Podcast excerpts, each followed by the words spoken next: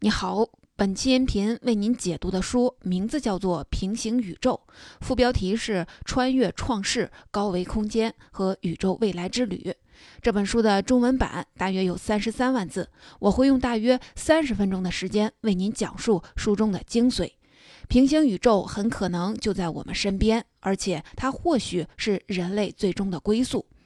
平行宇宙说的是理论上可能存在在我们宇宙之外的其他宇宙，比如美国著名的漫画公司漫威就经常使用平行宇宙的概念。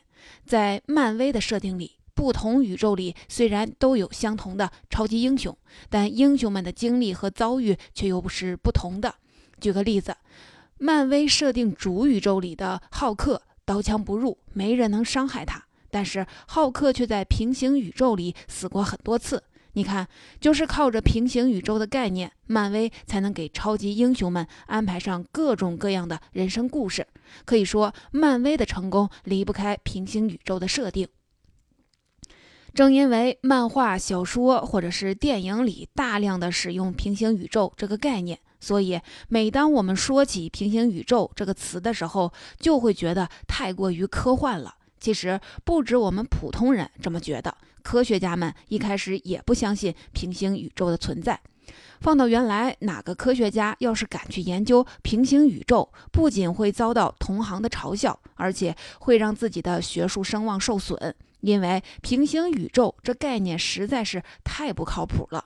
就算是今天，人类也没有任何直接证明能够证明平行宇宙的存在。不过，自从 M 理论，也就是一种稍后我们会详细讲到的宇宙学理论出现之后，科学家们对于平行宇宙的看法就出现了很大的变化。因为 M 理论确实暗示我们平行宇宙是有可能存在的。说到这儿，可能就有人问了：就算平行宇宙存在，那和我又有什么关系呢？其实关系可小可大。对于你我来说，平行宇宙确实和我们八竿子也打不着；但对于人类这个物种的未来来说，平行宇宙的意义可是相当的大。我们肯定都希望自己的后代能生活得更好。往近了说，想让自己的子女过上好日子；往远了说，也没人愿意让自己的后世子孙受苦受难。但科学家们计算出来，我们生存的这个宇宙，总会有一天会演变到不适合所有生命生存的地步。如果那时候人类还存在的话，就必须想办法逃到其他的平行宇宙里去，这样才能延续我们这个物种的存在。所以你看，平行宇宙虽然和我们现在没有什么关系，却可能决定着人类未来的命运。《平行宇宙》这本书内容丰富，论述扎实。作者从人类物理学和宇宙学理论的发展历程开始讲起，分别给我们讲述了支持平行宇宙存在的各理论的诞生背景、平行宇宙的可能存在形式、我们这个宇宙的最终命运，还有平行宇宙该怎么成为人类的最终归宿等问题。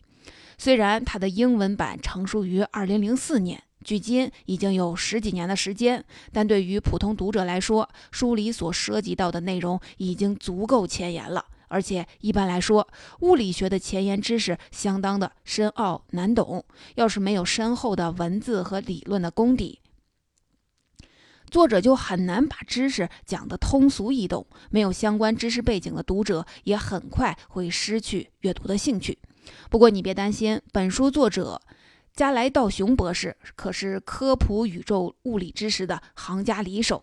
美国科普作家唐纳德·葛德史密斯就曾经评价他说：“喜欢宇宙论和弦理论的读者，可能不会找到比加莱道雄博士更好的引导者了。”加莱道雄是著名的美籍日裔物理学家，也是一名享誉全球的畅销书作家。他作为纽约城市大学的物理学教授，不仅在弦论的研究上有着高深的造诣，而且他的多本科普读物都曾被《纽约时报》和《华盛顿邮报》提名为当年的最佳科学读物之一，足可见其科普著作的受欢迎程度。所以说，要想了解平行宇宙，看这本加莱道雄写的书准没有错。说完了这本书的基本情况和作者概况，下面我就分三个方面的重点来为您讲述这本书。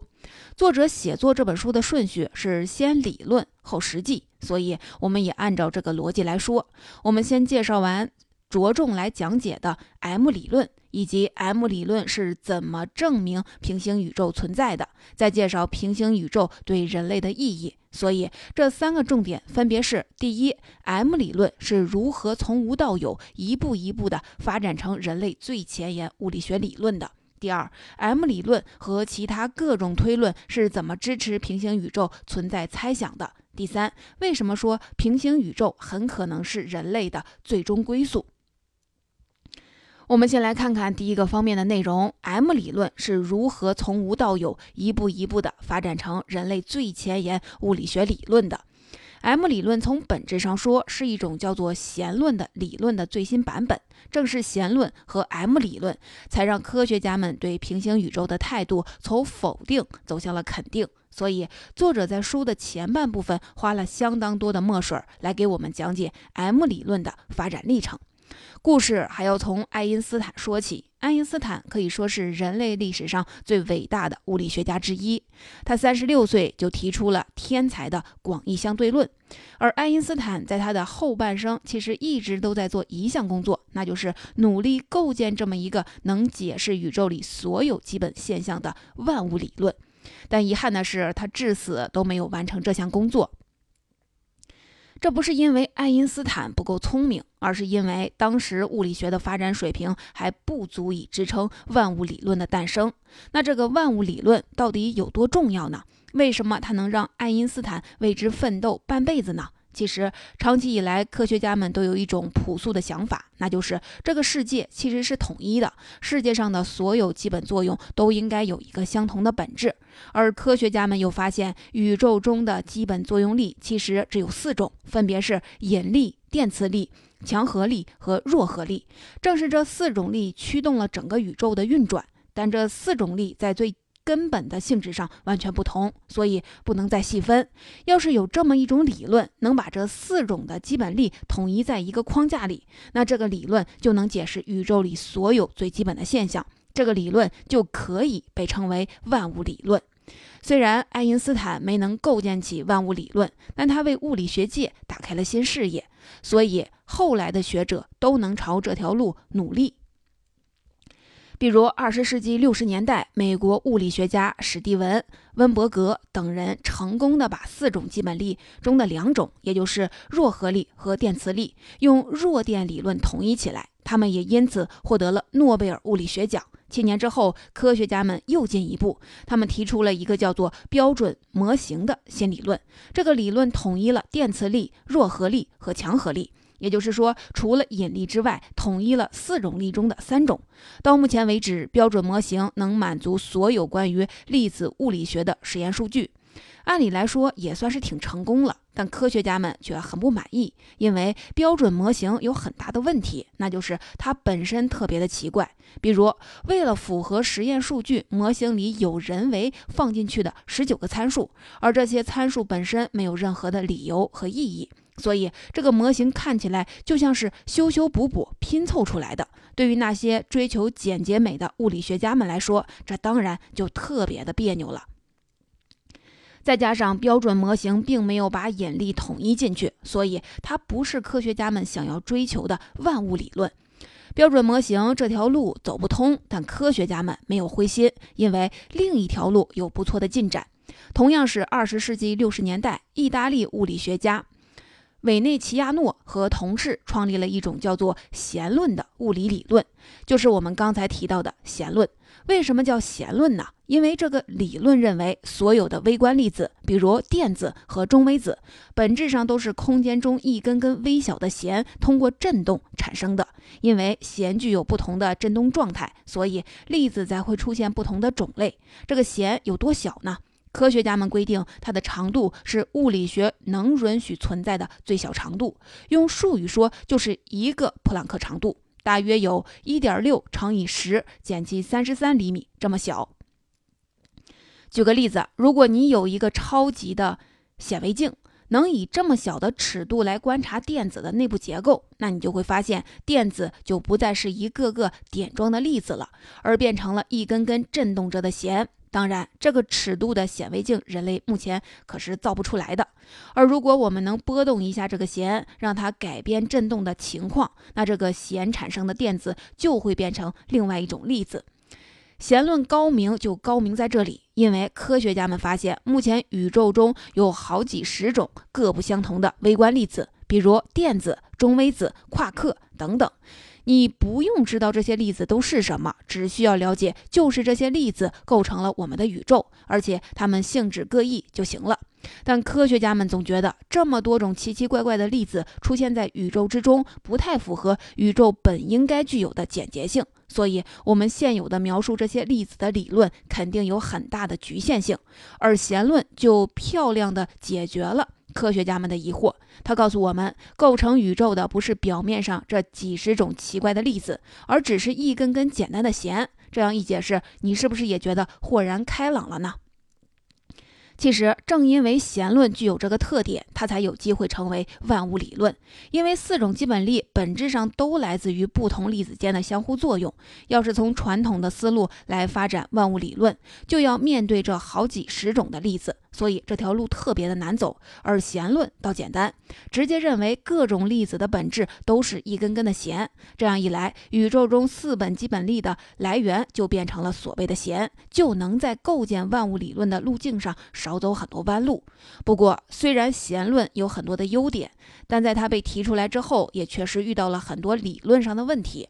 比如，科学家们就发现了弦论的形式其实不止一种，而是多达五种。这五种形式不同的弦论都自成一体，能自圆其说。这就让科学家们很困惑，他们没法解释为什么宇宙中会有五种弦论。再加上其他种种问题，科学家们逐渐意识到弦论还有着重大的理论缺陷。直到1994年，美国物理学家爱德华。威腾等人才从数学角度做出了重大的突破。他们发现，我们其实可以用一种更包罗万象的理论来把这五种不同的弦论统一在一起，而这包罗万象的理论就是 M 理论。M 理论的突破之处就在于，它可以利用数学方法，用五种方式来演算。变换成五种不同的弦论，所以它实质上就是五种弦论的统一体，这样就能解决弦论的理论缺陷了。正因如此，M 理论才成为人类今天最接近万物理论的理论。不过，虽然如此，但 M 理论至今仍在发展之中，它还不是一个成熟完善的理论。它之所以能在当今的物理学界得到科学家的重视，只是因为它有成为未来万物理论的潜质。这就是第一个重点内容，梳理一下思路。物理学家们发现宇宙中有四种基本力，想要寻找一个万物理论来把它们统一起来。而弦论能通过把物质的本质看成是一根根细小的弦来解释很多基本的现象，也为统一四种基本力提供了一个有前途的思路。所以，由弦论发展而来的 M 理论。被很多的科学家视为未来最有可能发展成为万物理论的理论，这就是我要给你讲的本书的第一个方面：M 理论是如何从无到有，一步一步的发展成人类最前沿物理学理论的。作者说了这么多关于 M 理论的内容，一方面是为了向我们介绍物理学理论的最新进展，另一方面是因为 M 理论能够证明平行宇宙存在的最核心的理论。那接下来我就来给您说说它具体是怎么证明的。所以第二个重点就是 M 理论和其他各种推论是怎么支持平行宇宙存在的猜想的。在讲这个重点之前，需要说明的是，平行宇宙至今也只是科学家们认为可能存在的东西，而不是已经确认存在的了。至于平行宇宙到底是什么样子的，是不是像漫威漫画里描述的那样，每个宇宙里都有一个自己的分身，还是说不同宇宙之间没有任何联系？这些问题，科学家们目前还都没法回答。所以这部分说的这些证明平行宇宙存在的依据，都只是科学家们的合理推断和猜想而已。要想把这些推断和猜想变成真正的证据，还需要不懈的观察和努力。刚才我们听到了 M 理论的发展过程，那它是从哪些方面支持平行宇宙存在的呢？作者在书里从两个角度给我们做了展示。第一个角度是 M 理论的解。作者说，M 理论到现在还是一个不够成熟的理论，人们在面对它的时候还有很多的问题。比如我们刚刚说到的，M 理论从数学角度对弦论做出了突破，它本身其实是有自己的数学表达方程式的，这个方程式特别的复杂，我们就不细说了。但人们在计算这个方程式时，发现成千上万个解。科学家们过去认为这些解里面只有一个是正确的，这个正确的解就是描述我们宇宙的解。但直到今天，还没有人能把这个唯一的解筛选出来。所以，有越来越多的科学家认为，如果我们没有办法给弦论的方程式找到一个独一无二的解，那干脆就别费这个劲儿了，因为所有的解可能都是对的，每个解都对应着一个平行宇宙。这个观点听起来还挺疯狂的。但从逻辑的角度讲，也确实有它的道理。因为如果我们的宇宙只能对应一个解，而且所有的解都没有办法判断对错的话，那我们就只能认为每个解都对应着一个平行宇宙。从这个角度来看，M 理论确实证明了平行宇宙存在的可能性。除此之外，作者还从第二个角度为我们展示了 M 理论支持平行宇宙存在的可能性。这个角度和暗物质有关。所谓暗物质，是科学家们发现的一种性质特别奇怪的物质。一方面，宇宙里暗物质的总质量是所有可见物质总质量的约六倍，数量巨大，而且分布广泛。但另一方面，暗物质却又看不见、摸不着，没办法和其他物质发生反应。科学家们只能通过暗物质所产生的引力，间接地观察到它们的存在。正因为暗物质有如此奇特的性质，科学家们才非常的好奇，想知道这些暗物质到底是从哪儿来的。而 M 理论恰好能给科学家们一个合理的答案。那就是暗物质来源于平行宇宙，因为 M 理论推导出引力可以穿越时空的界限，抵达其他的宇宙空间。也就是说，平行宇宙中的星系产生的引力可以抵达我们的宇宙，从而被我们观测到。所以，我们虽然看不到其他宇宙中的星系，但是却能通过观察它们产生的引力，间接地发现它们的存在。这就是暗物质的来源。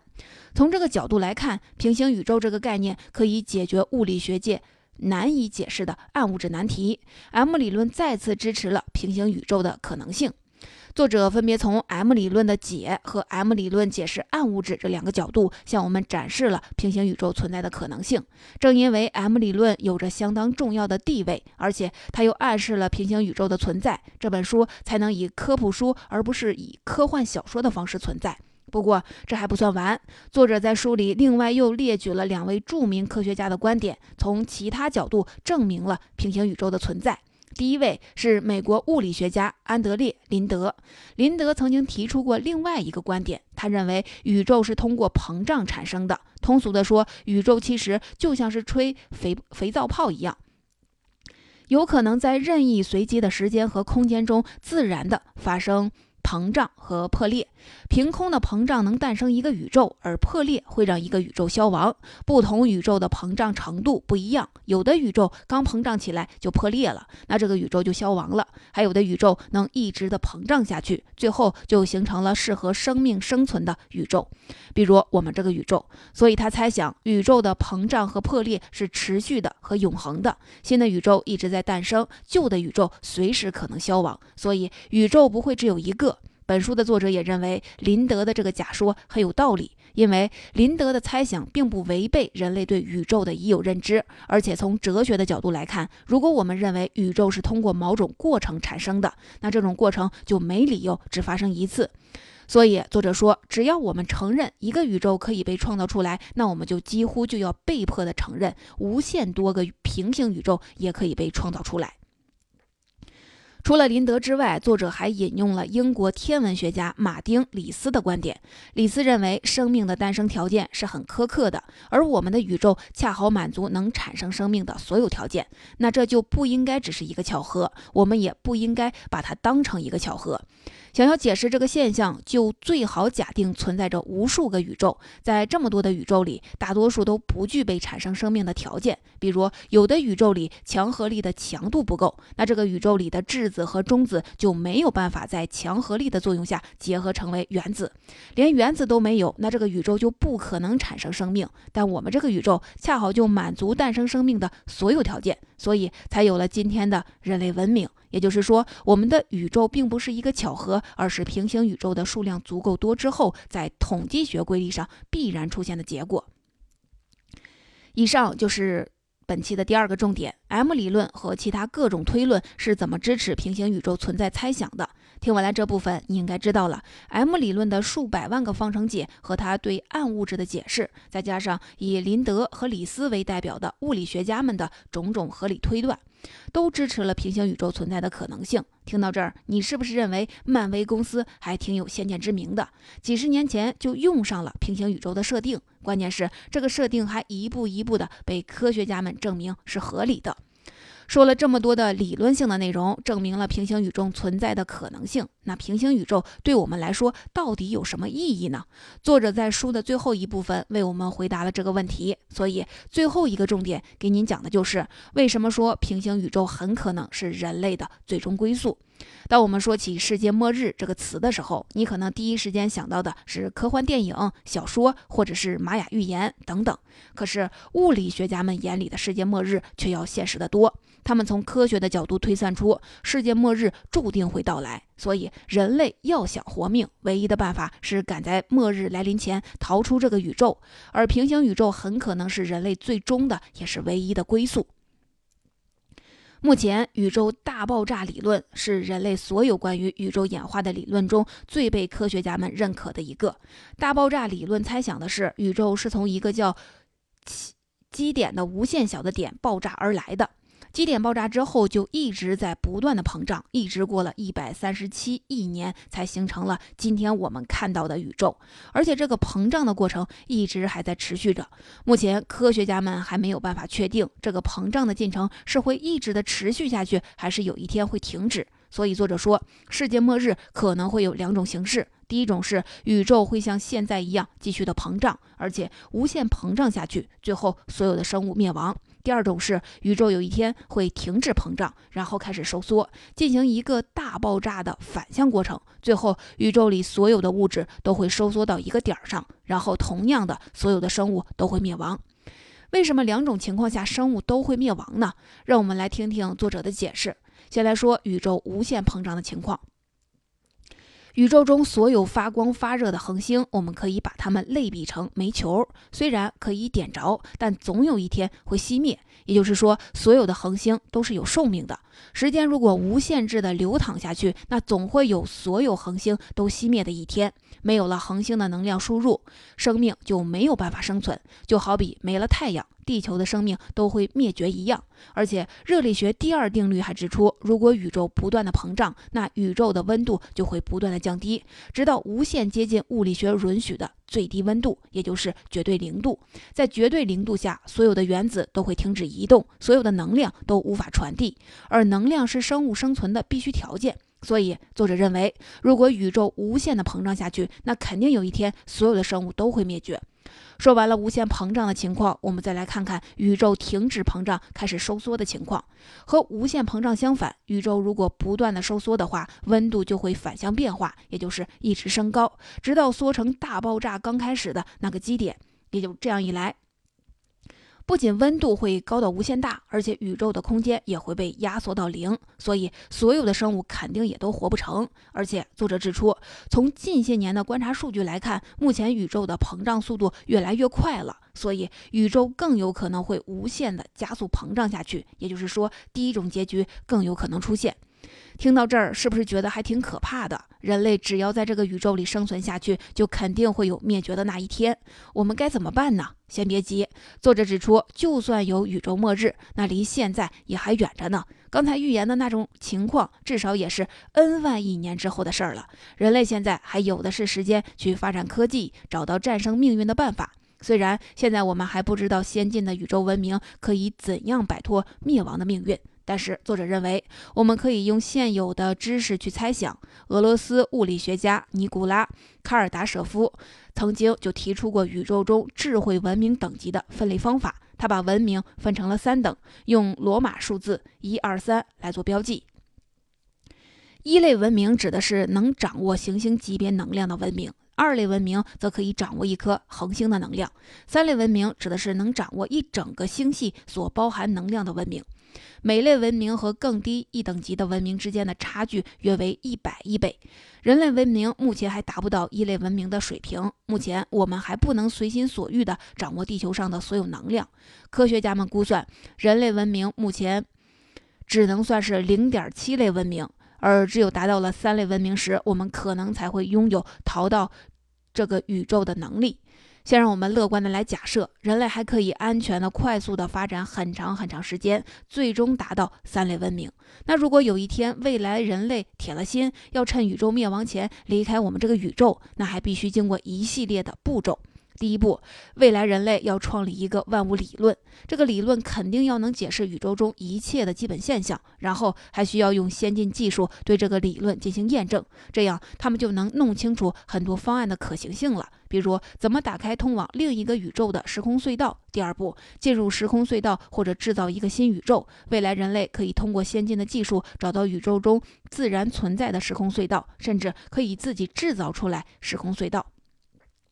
这样就能前往其他的平行宇宙，或者人类也可以自己创造一个平行宇宙，因为到那个时候，人类说不定就掌握了主动引发宇宙大爆大爆炸的能力，可以在自己身边再造一个宇宙。第三步，如果刚刚说的所有的路都被堵死了，未来人类发现自己确实没有办法进行宇宙间的穿越，那唯一的出路可能就是再造文明了。霍金认为，根据量子理论的原理，如果物体的尺寸足够小的话，那这个物体就有可能进行时空穿越。如果未来人类能把自己的文明信息放到一个特别小的载体上，那或许能够让自己文明的信息穿越到另外一个宇宙空间。这样一来，承载着人类文明种子的载体也可以肩负起重担，在平行宇宙中再造人类文明。总之，作者认为，我们这个宇宙总有一天会迎来末日。人类文明想要永远的延续下去，那最终归宿就只能是平行宇宙。这其实就是平行宇宙对我们人类最重要的意义。说到这儿，本期音频的内容就聊得差不多了。来简单的为您总结一下本期音频的内容。首先，我们说到了 M 理论是如何从无到有，一步一步地发展成人类最前沿物理学理论的。物理学家追求的万物理论，就是一种能把引力、电磁力、弱合力、强合力统一到一起的理论。目前由弦论发展而来的 M 理论，是人类物理学的最前沿成就，也就是将来最有可能成为万物理论的候选理论。其次，我们说到了 M 理论和其他各种推论是怎么支持平行宇宙存在猜想的。作者向我们展示了包括 M 理论在内的多种理论和推论依据都支持平行宇宙存在的猜想。虽然人类目前还没有办法直接确认平行宇宙的存在，但种种迹象都表明，平行宇宙可能不仅仅是一个想象力的产物。最后，我们说到了我们为什么说平行宇宙很可能是人类的最终归宿。宇宙可能会走向无限膨胀，也可能会重新收缩成一个点儿。但不管是哪种结局，宇宙里的所有生命都一定会灭绝。发展科技，找到万物理论，逃到其他的平行宇宙中去，很可能是未来人类唯一的出路。在结束这期音频之前，我想给您分享一下我的感悟。美国物理学家史蒂文·温伯格曾经说过：“人生是一场闹剧，只有为数不多的几件事儿可以让人生变得略有意义。努力认识宇宙便是其中之一，可以让人生带上一点悲剧性的色彩。”中国的苏轼也有云。既浮游于天地，渺沧海之一粟。所以，我们微不足道的人生拥有更深的意义。这可能就是我们要认识宇宙的最根本原因。在忙于每日琐碎生活之余，能有那么一刻想想我们所处世界的浩渺，可能也是这本书能带给你最大的收获。